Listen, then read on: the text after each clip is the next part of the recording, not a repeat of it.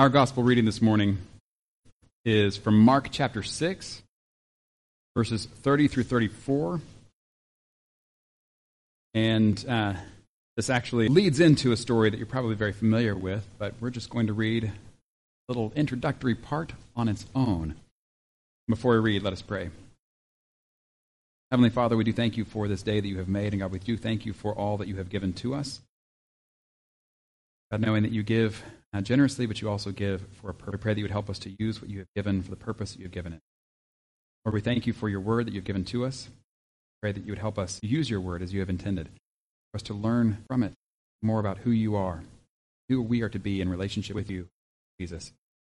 Help us to be changed by your word and by your spirit. Keep us tuned to your voice. Pray this in Jesus' name. Mark 6, verses 30 through 34. The apostles gathered around Jesus and reported to him all they had done and taught. Then, because so many people were coming and going that they did not even have a chance to eat, he said to them, Come with me by yourselves to a quiet place and get some rest. So they went away by themselves in a boat to a solitary place. But many who saw them leaving recognized them and ran on foot from all the towns and got there ahead of them. When Jesus landed and saw a large crowd, he had compassion on them because they were like sheep without a shepherd. So he began teaching them many things. Turning into our New Testament reading, Ephesians chapter 2, verses 11 through 22. Uh, this passage starts with the word therefore. Back and see what's it's therefore. It says, therefore, remember that formerly you who are Gentiles by birth and called uncircumcised by those who call themselves the circumcision, which is done in the body by human hands, remember that at that time you were separate from Christ, excluded from citizenship in Israel, and foreigners to the covenants of the promise, without hope and without God in the world. But now, in Christ Jesus, you who were once far away have been brought near by the blood of Christ. For he himself is our peace, who has made the two groups one and has destroyed the barrier, the dividing wall of hostility, by setting aside in his flesh the law with its commands and regulations. His purpose was to create in himself one new humanity out of the two, thus making peace. And in one body to reconcile both of them to God through the cross, by which he put to death their hostility. He came and preached peace to you who were far away, and peace to those who were near. For through him we both have access to the Father by one Spirit. Consequently, you are no longer foreigners and strangers, but fellow citizens with God's people, and also members of his household, built on the foundation of the apostles and prophets with Christ Jesus himself as the chief cornerstone. In him, the whole building is joined together and rises to become a holy temple in the Lord. And in him, you too are being built together to become a dwelling in which God lives by his Spirit. The word of the Lord. Have you ever experienced deja vu? Where you feel like you have experienced the same thing before? Have you ever experienced deja vu? You feel like you've experienced the same thing before? Our passage this morning is uh, Genesis chapter 20, verses 1 through 18. And as we read this, if you have been following along from the beginning of our series through Genesis, as we read this, there's going to be a moment where you're like, I think we've been here. Hasn't, haven't we already done this one? We've read this before, haven't we? We've not. But it is very familiar uh, for a reason, which we will talk about as we get into it. Uh, this is Genesis chapter 20, verses 1 through 18. Now Abraham moved on from there into the region of the Negev and lived between Kadesh and Shur. For a while he stayed in Gerar, and there Abraham said of his wife Sarah, She is my sister. Then Abimelech, king of Gerar, sent for Sarah and took her. But God came to Abimelech in a dream one night and said to him, You are as good as dead because of the woman you have taken. She's a married woman. Now Abimelech had not gone near her, so he said, Lord, will you destroy an innocent nation? Did he not say to me, She is my sister? And didn't she also say, He is my brother? I have done this with a clear conscience and clean hands. Then God said to him in the dream, Yes, I know you did this with a clear conscience, and so I have kept you from sinning against me. That is why I did not let you touch her. Now return the man's wife, for he is a prophet, and he will pray for you, and you will live. But if you do not return her, you may be sure that you and all who belong to you will die. Early the next morning, Abimelech summoned all his officials, and when he told them all that had happened, they were very much afraid.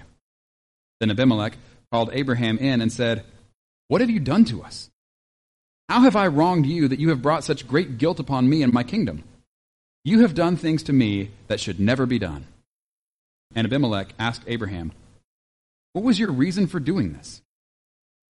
Abraham replied, I said to myself, There is surely no fear of God in this place, and they will kill me because of my wife. Besides, she really is my sister, the daughter of my father, though not of my mother, and she became my wife. And when God had me wander from my father's household, I said to her, This is how you can show your love to me. Everywhere we go, say of me, He is my brother. Then Abimelech brought sheep and cattle and male and female slaves and gave them to Abraham. And he returned Sarah, his wife, to him. And Abimelech said, My land is before you. Live wherever you like. To Sarah, he said, I'm giving your brother a thousand shekels of silver. This is to cover the offense against you before all who are with you. You are completely vindicated. Then Abraham prayed to God, and God healed Abimelech, his wife, and his female slaves, so they could have children again. For the Lord had kept all the women in Abimelech's household from conceiving because of Abraham's wife, Sarah. Go and do likewise? I don't think this is that kind of passage, do you?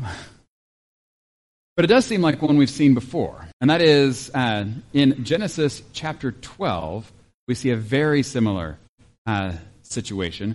This is back when Abraham is still just called Abram, but it's right after God has called him. And God has called him and said, You know, I'm going to bless the whole world through you. Leave your father, leave your family, and go to the land that I'm going to show you. I'm going to bless you, make your name great. I'm going to give you lots of sentence. I'm going to bless the whole world through you. And then later in that same chapter, we see Abraham, because of a famine, going down to Egypt and telling everybody that his wife is really his sister, and then Pharaoh takes her, and then it's the same story. You have uh, the plagues that end up coming on Egypt because of Pharaoh taking Sarah as his wife, and eventually, you know, they got to get it all straightened out again. Pharaoh's upset, sends him back out, sends him out of the land, and um, and so then we get to here, and we're like, wait, We've done this already. Why are we doing this again? What is going on here? And uh, because what's happened is in between, you would think that Abraham would have learned his lesson. In between that time and this, like it's, it makes sense that at that point there was a famine, he had to go somewhere else. He's pretty new to this whole walking with God thing, and so, you know, I don't know, maybe this is the way to do things. But it clearly isn't the way to do things. And then as, um, as he goes on, he gets a lot more uh, practice in walking with God. He has a lot more uh, time of getting to know God, of who He is. And we have seen things like, um, like God coming to him and uh, giving him the sign of circumcision, but also taking him out and showing him all the stars and saying, You're going to have this many descendants, that sort of thing. Like, look at all of what I have done. This is what I'm going to do in and through you in this world. And we've seen the, uh, the character of God on display when God says, I'm going to uh, go to Sodom and Gomorrah and see if the wickedness is really as bad as the cry that has reached. And we see Abraham uh, interceding. And so we looked at when God shows up first, and we see the generous, incredible generosity and hospitality that Abraham offers to these strangers, not even knowing that it is God going up. And then we see the compassion of God for people even in Sodom and Gomorrah, as Abraham is saying, look, if there are 50 people, and he gets it all the way down, if there are 10 people, you're not going to destroy the whole place for 10 righteous people, right? And the whole way through, God is basically like, well, of course I wouldn't do that. And Abraham says, would not the judge of all the earth do right? And the answer, of course, is yes. God is the judge of all the earth, and yes, he's going to do right. And so we have seen then God even be gracious to Abraham's family in rescuing Lot and his family out of Sodom and Gomorrah before they are destroyed. And so we have seen Abraham as he has been walking with God and learning uh, more about who God is and what it means to walk with him and to trust him in all kinds of things. And so the first time it happens, you go, well, all right. But why here?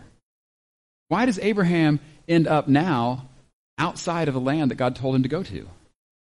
Was there a famine this time? There was no famine. You'll read in the first couple verses there, it just says, Now Abraham moved on from there into the region of the Negev and lived between Kadesh and Shur. For a while he stayed in Gerar. What are you doing?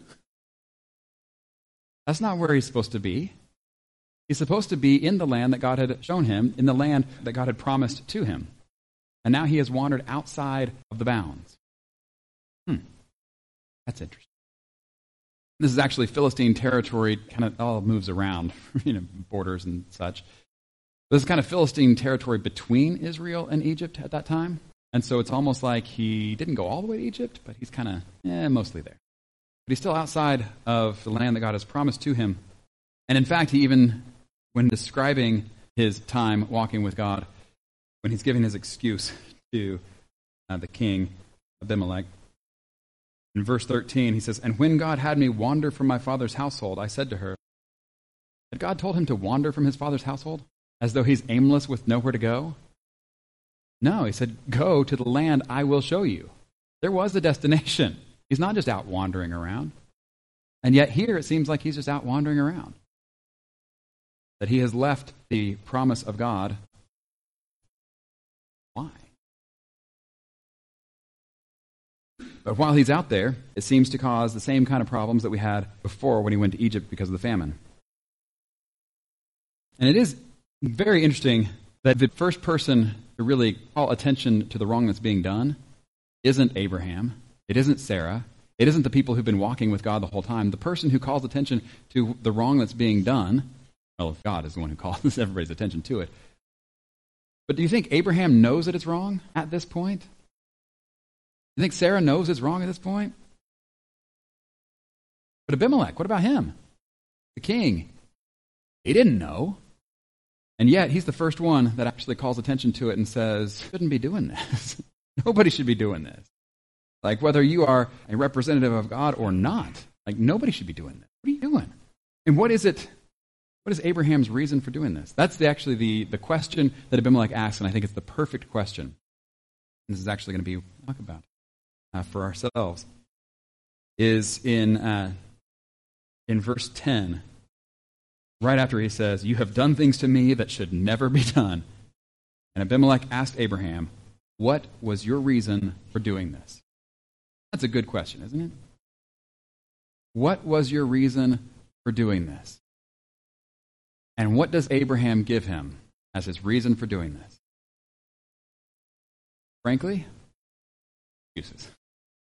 What he gives him is what he has kind of spun to himself as his reasons for doing this, but I think it goes deeper. He starts out by saying, it says, Abraham replied, this is verse 11. Abraham replied, I said to myself, there is surely no fear of God in this place, and they will kill me because of my wife. Besides, she technically is, you know, and then he goes on with something that maybe if Abimelech were a lawyer, he'd be like, okay, I'll get you off on technicality here. But like any common sense person looks at that and goes, no, no, no. but that's what Abraham is doing. He is doing the same thing that we see from Adam and Eve in the garden, right? What have you done? well, you know, it was because of this or that. Or I think what's behind it all, and this is where I think it's fascinating that Abraham says, I said to myself, there is surely no fear of God in this place, and they will kill me because of my wife. He says, the reason that I did this is because I didn't think that you guys actually cared about who God is and, you know, want to live according to his ways. And because I didn't think you wanted to do that, I got afraid. So I didn't do God wants done and live according to his ways. The two wrongs make a what? No, that's not how this works. Basically, what it comes down to is the same thing it came down to in the Garden of Eden. The same thing it came down to the first time Abraham went outside and went to Egypt it's the same thing. It's the same story that gets replayed in life after life after life after life, all the way down to us. It would get to the point where Abraham has a choice do I trust God? Do I get afraid and try to take matters in my own hands? This is not the first time that we've seen Abraham do that, not only in this type of story, but throughout the story. Abraham has kind of his high points and low points. We talked about this. And this is one of those moments where Abraham stops trusting. He tries to spin it in a way, sounds like he's still the good guy. And it's those other people that are the bad guys. That's why, you know, I was forced into a corner. I had to do this. He didn't have to do this. He did this because he got afraid. He stopped trusting God. He didn't stay where he was supposed to stay. He didn't do what he was supposed to do. He didn't tell people what he was supposed to tell them. And when he does that, when he steps outside, this person who is supposed to be the one through whom God is going to bless the whole world, all nations of the world, all peoples of the world, instead he, of bringing blessing, he's bringing curse. Because instead of trusting in God, walking with him, walks away. And all he brings to the other nations is his own sin. And so while he is there, have several problems. One, nobody, Abimelech's, in Abimelech's whole household, his wife, his female slaves, all the women in Abimelech's household were kept from conceiving the whole time that uh, Sarah was there. How long was this? I don't know, but long enough for them to notice that.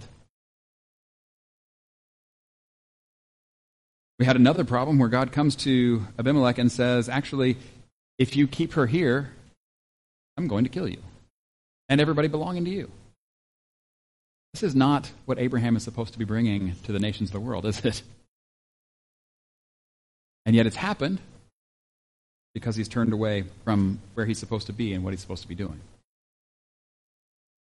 Now, the good news is this isn't the end of Abraham's We'll continue.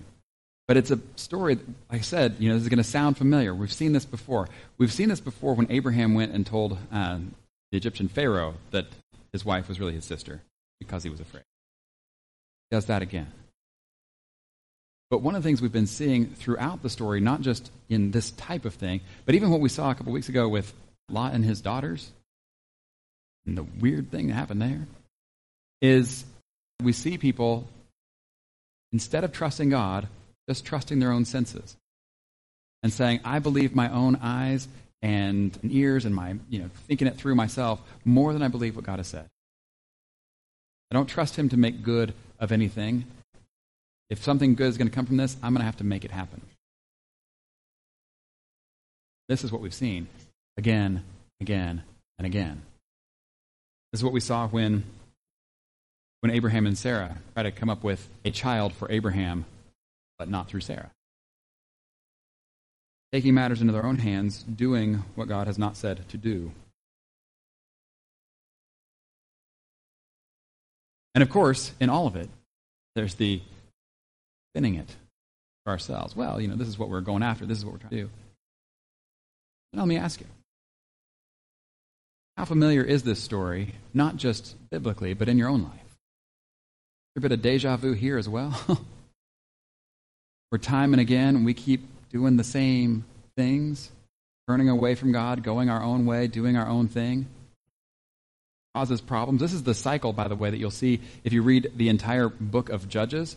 What happens is you have people who are uh, walking with God who then turn away from God, and then things get really bad, and then they turn back to God, and then things get okay again, and then he, they turn away, and then it's that same cycle over and over. Deja vu. And how many times do we play through this cycle where, if the question is asked, what was your reason for doing this? We come up with really good, clever reasons that would sound great, you know, to a lawyer trying to get us off on a technicality. But we know in our heart of hearts God is not fooled. He knows why we did it. Because we stopped trusting. And so, why is it that we stop trusting? What is it that Abraham is really afraid of here? What is it we get afraid of? What are the things that cause you to turn away? What is it you're afraid of losing? What is it you're afraid of not gaining? Where your treasure is, Jesus says, there your heart will be also. We tend to treasure things besides God. And then we are afraid of not getting that. We turn away from Him. or we already have it and we're afraid of losing it. We turn away. I often think of living the Christian life. I think one of the great images of living the Christian life is Peter walking on the water. Remember that one? Peter's walking on the water, not because he can, because Jesus has called him to do that. And so he's able uh, to obey and do what he can't do on his own and walk on the water until he gets afraid. And when he gets afraid, of course, he gets afraid because he sees the wind and the waves, and he starts to sink. He starts to go down. He starts to drown. He calls out, Lord, save me, and Jesus pulls him right back up. And this seems to be the same kind of story. This seems to be the story that is replayed again and again. Uh, this is what happens with Abraham here. He gets afraid, he turns away, he starts to sink, and yet God reaches down and pulls him up again. If you have been through this cycle a few times, you may also know the other part of the cycle, which is where you get uh, to this point and you say, You know, I've been here before. God's already had to rescue me from this before. And here I am, right back again. I can't even go back to him. I just keep doing stuff. Surely he's just done with me. Been there? Peter falls in the water, is the one who actually asks Jesus, How many times should I forgive uh, my brother or sister? Seven times, maybe? Surely that is the extent of extravagant forgiveness, right? He did it once, he did it twice, he did it three times, seven times? Come on. Hallelujah. Jesus is the one who responds, not seven times, 70 times seven. A number that is actually not keeping track till you get to 490 times, but just a number meaning you just keep on forgiving. Jesus said this. Isn't that good news for you and me? As we keep replaying the Garden of Eden over and over again, as we keep replaying the same things as we see Abraham's doing here, he's farther along now. Surely by now he's got everything right. No. We look at ourselves and we say, I've been following Jesus for how many years now? Surely by now I'll get everything right. Nope. I wish I could show you a video. Too long, and I like to talk too much, so we're not going to watch video. Here's the thing. This is a, a video that I uh, showed actually at youth group a couple weeks ago, and I highly recommend it. It is a video of a Scottish guy learning how to stack dice uh, on top of each other with a cup. And that's it. That's the whole video. But it takes like eight minutes or something. But what what it is, you get dice just scattered around, and then he scoops them up, and with the cup still upside down, he moves it in such a way that they don't fall out, and he scoops up another one, scoops up another one, and then when he slides it down and picks up the cup, they're all standing vertically stacked. And then he get, and so he does five of them like that. Then he scoops up five more, slams them on top of that, and has a tower of ten. Pretty neat. Probably not a skill you need, but it's neat. And what I love about the video, though, is when he starts to learn it, he has just, somebody has challenged him to learn it, and he doesn't know how to do it at all. And so he starts with zero experience, zero training, nothing. And he always starts his videos learning new things by saying, This is day one, hour zero. And uh, you want to look him up, it's Mike Boyd Dice Stacking. Fun video. Anyway, so I show the video to the kids. He's just knocking dice all over the place. He's getting really annoyed because of the sound of it. Uh, he has to like put on headphones because just dice knocking into everything, driving him crazy. And he, you know, gets a little bit of progress, and then it's back again, and then a little bit more, and then back again. And yet, finally, by the end of the video, he gets it. And then it's, oh. And then I ask the kids, okay, as you watch the video, when he would mess up, how many of you got mad at him for messing up? Nobody. and I say, okay, how many of you uh, were just really disappointed you messed it up? Nobody. Well, no. What was your attitude as you watched him as he's learning this new thing, this new skill that he's never done before, and he messes up? What is your attitude? Well, you're not at all surprised that he's messing up. But what you're doing is you keep rooting for him to keep going because you see the progress he's making and you know that if he just keeps going, he'll get there. Right? That's what you're doing. And I think too often when we are looking at what it looks like to walk with God, we have this expectation is day one, hour zero, I start walking with God, and from then on, no more mistakes. If we have any more mistakes, then I'm just a bad Christian. No good at this at all. God's probably done with me, given up. I said I was going to follow him faithfully, and I didn't. Yeah, guess what? Nobody does. because it's new. It's different. It's completely different than the ways of this world. And we have a lot of bad habits that need to get undone, and that takes time. We have a lot of things that we do that we've never even thought about before, things of our lives that we've never even examined before, need to get fixed and straightened out.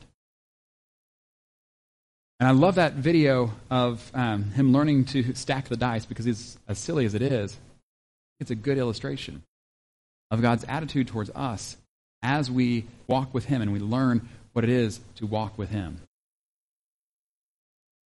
How many times does He forgive us when we mess up along the way?